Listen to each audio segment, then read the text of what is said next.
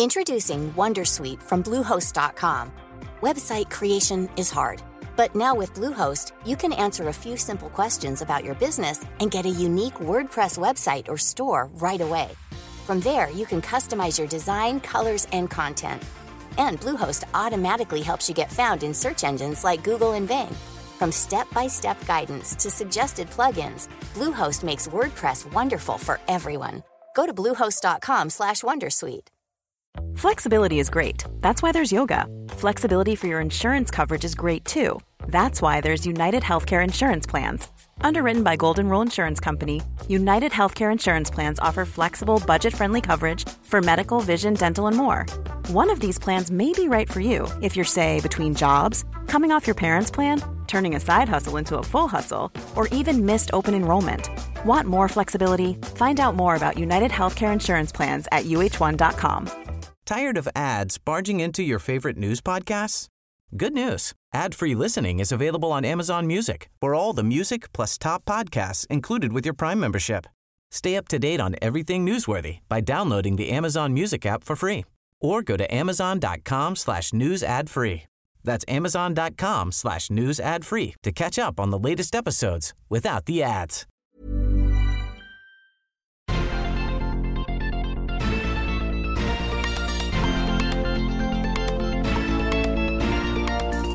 Salut à toutes et à tous, bienvenue dans Sortie de Veille, le podcast hebdomadaire de Mac Génération. Chaque samedi, avec Christophe, on revient sur l'actualité Apple et Tech des derniers jours. L'information principale de la semaine, c'est évidemment la sortie des iPhone 15 et des nouvelles Apple Watch. On va vous faire part de nos premières impressions sur ces appareils avant nos tests complets la semaine prochaine. Dans le reste de l'actu, on va à nouveau parler des déboires du modem 5G d'Apple, ainsi que d'iFixit qui sanctionne l'iPhone 14 et du départ d'un dirigeant emblématique de Microsoft. Nous sommes le samedi 23 septembre, voici les actus de la semaine qu'il ne fallait pas manquer. Bon, on y est. Après le keynote au début du mois, les iPhone 15 et les nouvelles Apple Watch sont maintenant disponibles. Alors le lancement était un petit peu mouvementé en France puisqu'il y a eu un mouvement de grève dans les Apple Store afin d'obtenir des meilleures conditions de travail et de meilleurs salaires. Néanmoins, si vous vous êtes rendu en Apple Store, vous avez normalement pu acheter un de ces nouveaux produits. Salut Christophe, ça va ? Bonjour Stéphane, bonjour à tous. Moi je suis en grève, mais je suis en grève parce que j'ai pas reçu encore de nouveaux joujoux. Donc pour l'instant, voilà, je n'ai rien. Malgré tout, est-ce que tu as commandé un appareil ? Il y en a un que tu attends en particulier ? Je trouve les nouveaux bracelets pour Apple Watch très sympas. C'est vraiment le truc. Voilà, si j'avais... Si l'argent n'était pas un souci, comme le dit le grand philosophe, je pense que j'aurais volontiers pris un iPhone 15 Pro, parce que oui, je trouve que Apple est en train de résoudre l'un des gros problèmes de cet appareil, qui était son poids, et je suis curieux justement de voir ce que ça donne avec 20 ou 30 grammes de moins. Ben écoute, on va en parler tout de suite parce que si tu n'as pas encore reçu les produits à Lyon, dans le bureau lyonnais, dans le QG de MacG, nous, on en a pas mal. On en a même certains depuis jeudi parce qu'Apple nous a prêté quelques exemplaires. Bah, ça tombe bien, j'ai des questions à te poser. Donc vas-y. Ah bah c'est très bien. Écoute, ce que je peux te dire avant tout pour l'iPhone 15 Pro, je sais que et le 15 Pro Max, c'est les modèles les plus attendus, c'est que effectivement ils sont bien plus légers et agréables en main. C'est grâce au titane et aux arêtes qui sont très légèrement arrondies. Dans l'équipe, on est unanime là-dessus. La prise en main, immédiatement, tu sens qu'il y a un confort supplémentaire par rapport au modèle, aux générations précédentes. Attention quand même à une chose, c'est les traces de doigts. On pensait un peu qu'avec le titane, ça allait résoudre le problème des traces de doigts qui parsemaient l'acier inoxydable. En fait, c'est pas tout à fait le cas. Alors, c'est moins visible, mais sur les coloris, en particulier le noir et le bleu, effectivement, on voit les empreintes de doigts. Et Apple a même précisé une chose dans une fiche. Elle reconnaît on va pas parler de problème, mais elle reconnaît l'effet et elle dit que il faut simplement nettoyer avec un chiffon les les traces s'en vont après. Ça tombe bien, la chiffonnette d'Apple est actuellement en promotion, donc c'est vraiment le moment de se faire plaisir. Et, mais est-ce que les empreintes, est-ce que c'est un peu comme... on a ce problème notamment sur les MacBook Air, les nouveaux, notamment couleur bleue, qui sont très jolis, mais qui sont une vraie patinoire à empreintes. Alors c'est un peu ça, mais pas aussi poussé quand même. Tu remarques, en fait, il faut pas avoir le nez collé dessus, mais il faut quand même observer assez finement les nouveaux iPhones pour voir les empreintes. C'est pas quelque chose d'aussi marqué que sur le MacBook Air bleu, heureusement, parce que là, ça aurait été quand même assez moche.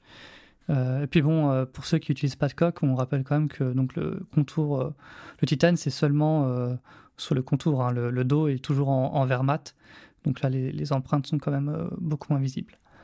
L'une des autres choses qu'on marque immédiatement avec les nouveaux iPhone 15 Pro, c'est le bouton action. Donc ça remplace le commutateur de silencieux. Moi je suis vraiment emballé par ça, parce que c'était quelque chose que j'aimais beaucoup sur les smartphones Android. Certains smartphones Android avaient un bouton en plus, ou bien permettaient de paramétrer le bouton de verrouillage. Et donc là, avec le bouton action, on peut choisir autre chose que le mode silencieux. C'est super pratique. Moi, j'ai configuré tout de suite pour l'appareil photo. Tu appuies une seconde. Alors, faut faire un appui long quand même. Ça permet d'éviter de faire des appuis accidentels. Donc, un appui long dessus et ça ouvre immédiatement l'appareil photo.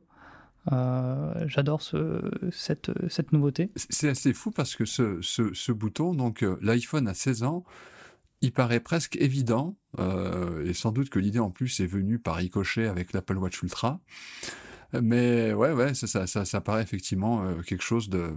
Le genre de petit truc qui change la vie. Mais justement, puisqu'on parle de boutons, moi j'ai une grande question, là je suis complètement perdu. Pendant tout l'été et même avant, il y a eu ces histoires de boutons avec retour haptique sur le volume. Alors un coup il y était, un coup il n'y était pas, un coup il y était, un coup il n'y était pas. Et cette rumeur a pris tellement d'importance qu'à un moment donné, moi je me disais, non mais attendez, ils travaillent sur autre chose que le bouton et le retour haptique sur ces nouveaux iPhones. Alors il donne quoi ce bouton au final ? Alors, c'est pas un bouton à retour haptique, c'est un bouton mécanique. Ça pouvait être, on pouvait encore avoir un peu des doutes là-dessus parce que la communication d'Apple n'était pas super claire au moment du keynote. Parce qu'Apple parlait d'un retour haptique, mais en fait, le retour haptique, c'est le Taptic Engine. C'est-à-dire que vous appuyez vraiment sur le bouton action. Donc, vous sentez le clic du bouton action puisque c'est un bouton mécanique. Et en plus, pour bien vous montrer que l'action a été prise en compte, vous avez un retour haptique avec le Taptic Engine du téléphone. D'accord. Et on voit qu'Apple prend des gants sur ce changement donc le commutateur qui devient un bouton action, parce qu'au premier démarrage, il y a iOS qui précise que voilà, pour couper le son, pour mettre l'iPhone en silencieux, il faut passer par le centre de contrôle d'iOS. Et si vraiment vous faites ça souvent, vous pouvez très bien configurer le bouton action pour le mode silencieux. Je pense qu'il y a des gens que ce petit changement va perturber.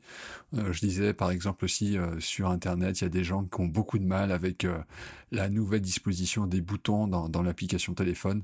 C'est vrai que ça fait partie des habitudes au début à changer qui, pour certains, ça peut être quelque chose de désagréable. Ça sera un petit coup à prendre. Mais je pense que ça va aller pour la plupart des gens. Un autre coup à prendre, c'est l'USB-C. Je me suis trompé. C'était jeudi soir, j'ai voulu charger l'iPhone 15 Pro. Alors pas d'habitude, je le fais sans fil, mais là, j'ai voulu le faire en filaire.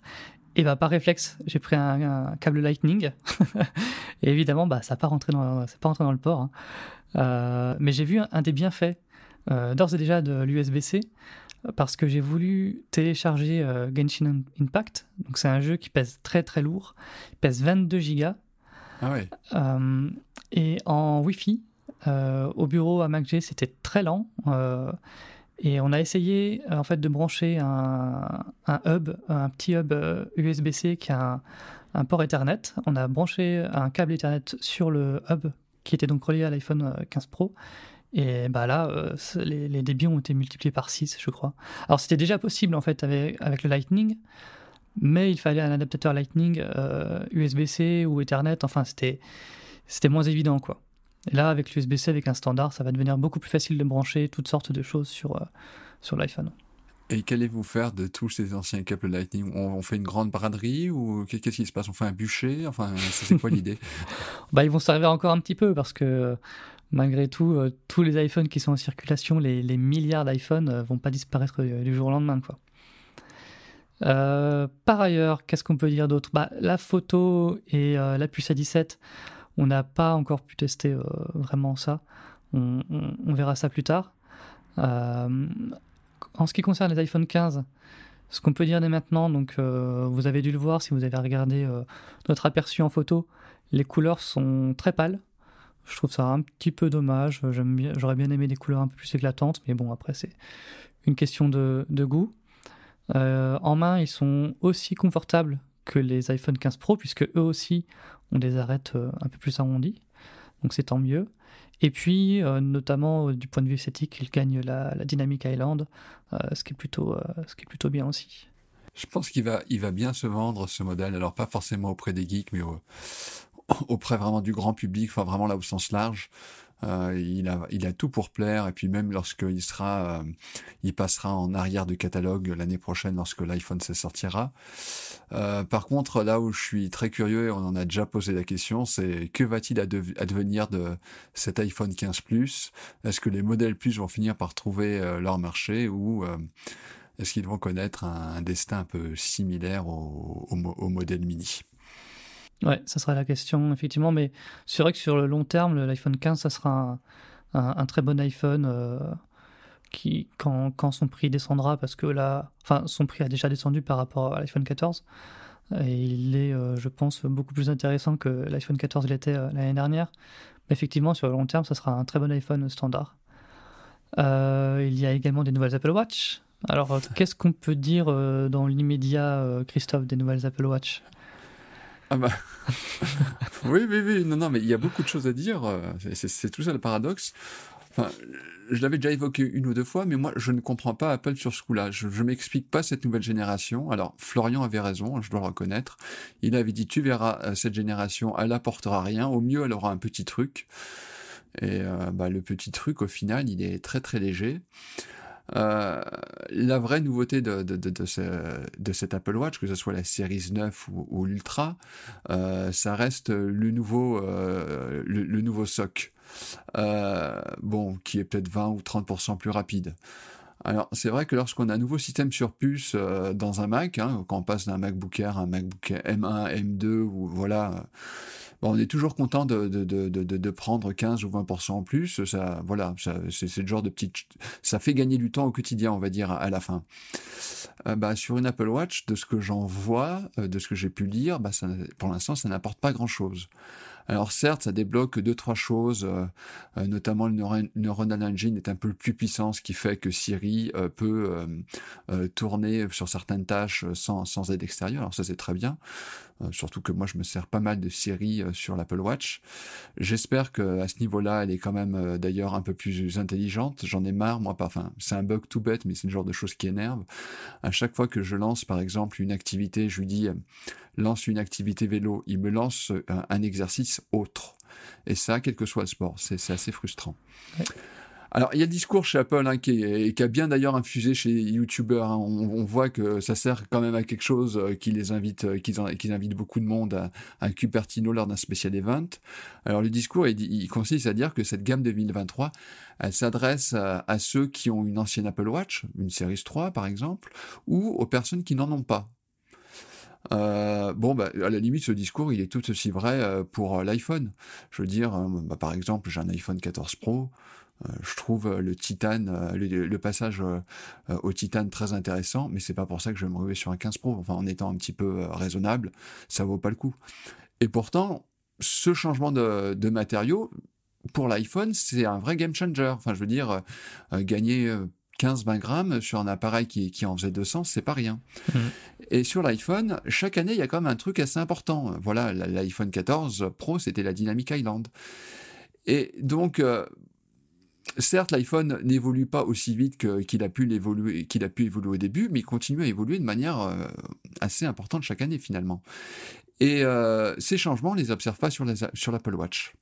Alors moi, je retourne la question par rapport au discours d'Apple, c'est de savoir qu'est-ce qui fait que dans cette gamme 2023, il y a le truc qui va dire aux gens « Ouais, là, je craque, là, je vais me l'acheter, cette Apple Watch, je vais m'y mettre. » Ou « Ouais, non, là, bah, c'est vrai, c'est le moment de laisser tomber ma vieille série 3 ou ma vieille série 4 pour m'acheter une série 9. » Les gestes ?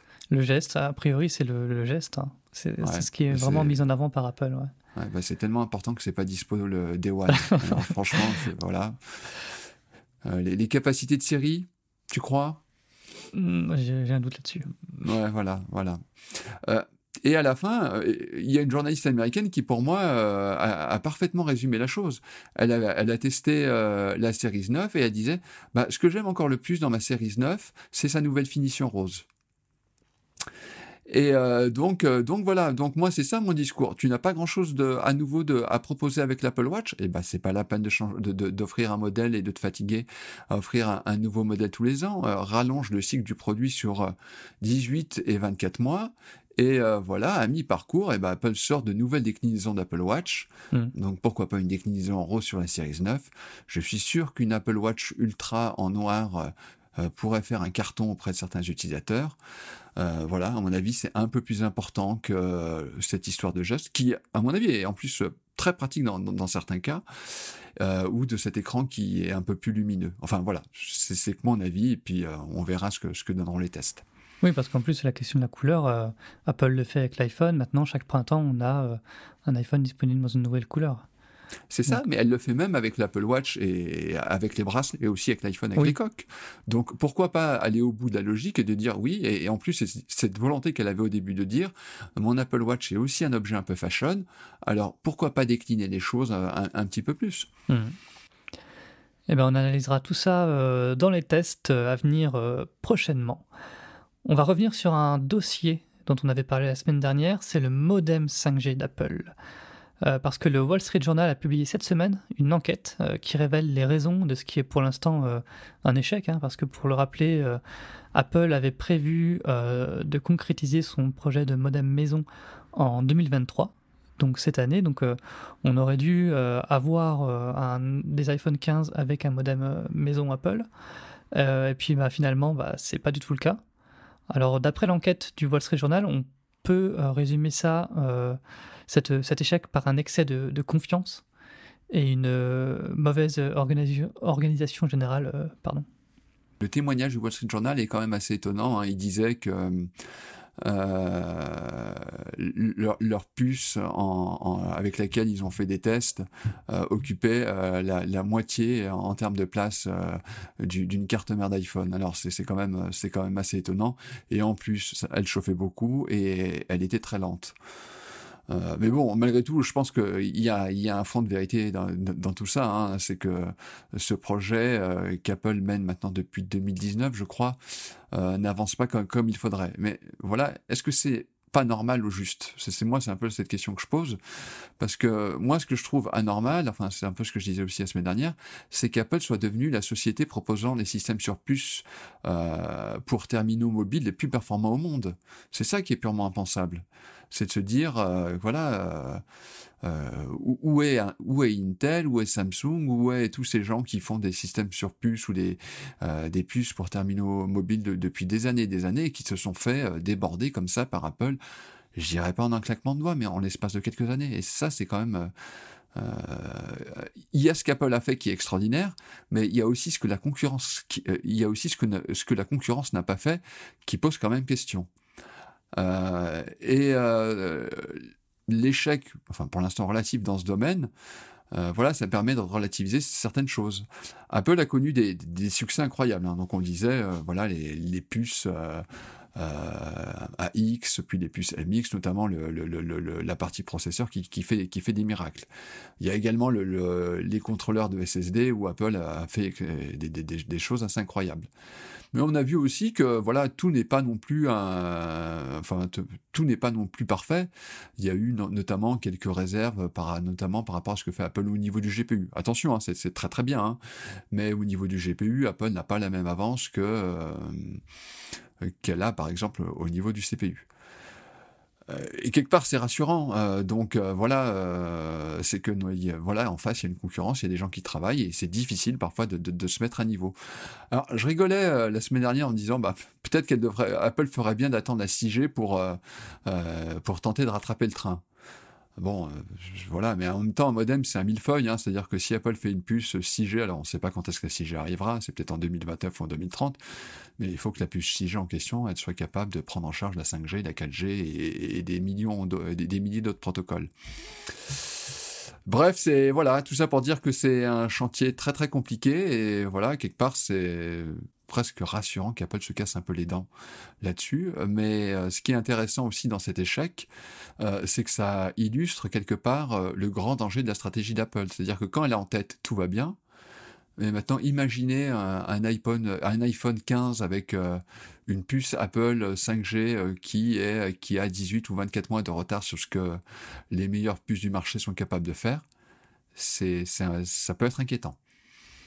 Oui, c'est ça, parce que ce qu'on peut dire aussi, c'est que si on veut faire un parallèle avec la situation Intel, quand Intel fournissait les processeurs de Mac, c'est pas du tout la même chose, parce que là, autant avec Intel, on peut dire qu'on pâtissait, un peu des mauvaises performances ou des progrès très, très lents d'Intel, autant là, les iPhones, alors certes, c'est pas un modem Apple, mais les modems de Qualcomm sont excellents, quoi. Oui, voilà. Et puis avec Intel, c'est vrai qu'Intel n'avançait pas, mais tout le monde était logé à la même enseigne. Mais justement, ce petit retard technologique avec l'iPhone, on l'a vécu lorsque Apple, alors je ne saurais plus dire quel modèle, mais sur certains modèles, il y avait des iPhones avec des puces Intel. Mmh. Et quand on faisait des benches sur cette génération-là, effectivement, les iPhones était en retard sur les meilleurs téléphones Android. Alors, sans transition, on va passer à iFixit, parce que iFixit, a créé la surprise cette semaine en baissant sa note de réparabilité de l'iPhone 14. Alors, le bon 7 sur 10 qui avait été attribué au départ est passé à un mauvais 4 sur 10.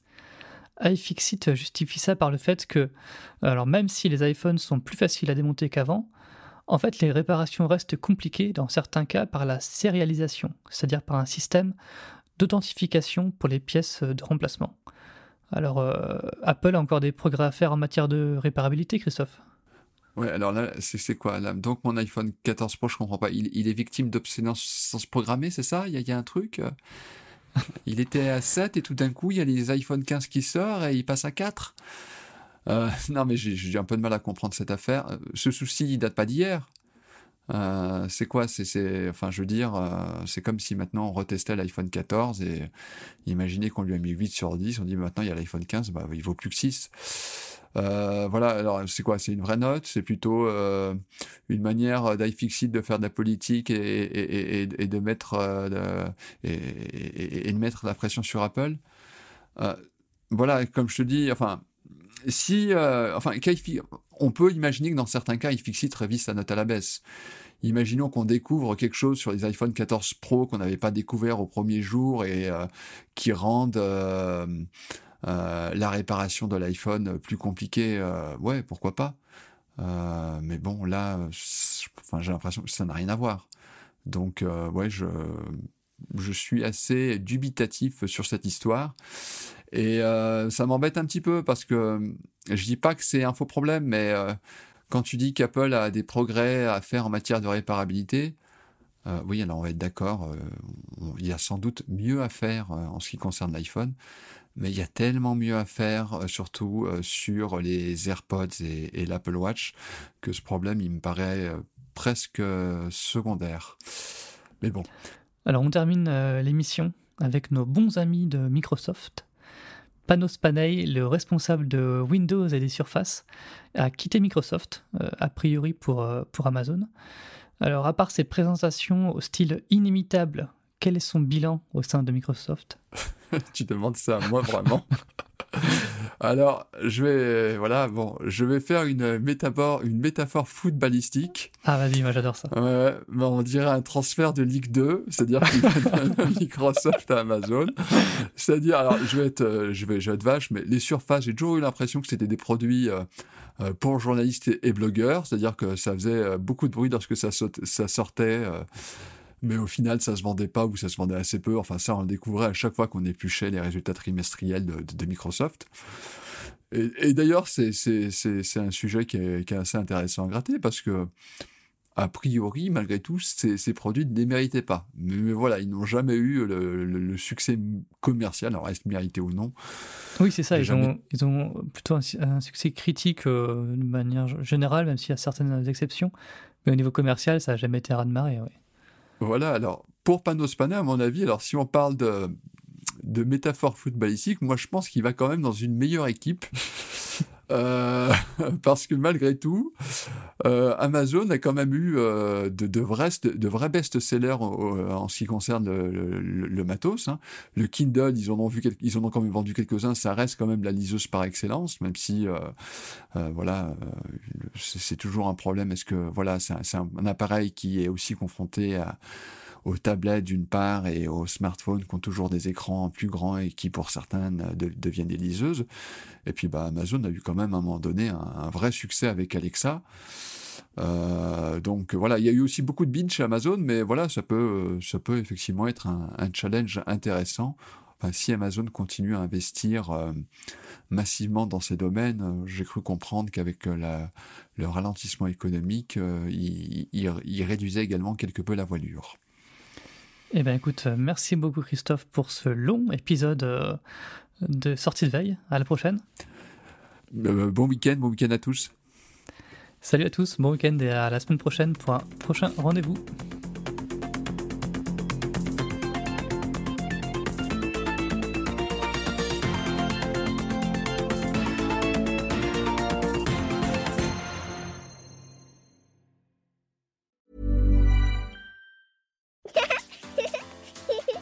Tired to clean your floors after playtime? Forgot to vacuum before your friends bring their little ones over?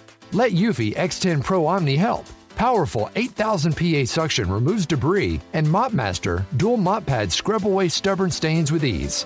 Save time and keep your floors cleaner. Want to know more? Go to eufy.com, that's EUFY.com, and discover X10 Pro Omni, the best-in-class all-in-one robot vacuum for only $799. Tired of ads barging into your favorite news podcasts? Good news. Ad-free listening is available on Amazon Music for all the music plus top podcasts included with your Prime membership. Stay up to date on everything newsworthy by downloading the Amazon Music app for free or go to amazon.com/newsadfree. That's amazon.com/newsadfree to catch up on the latest episodes without the ads.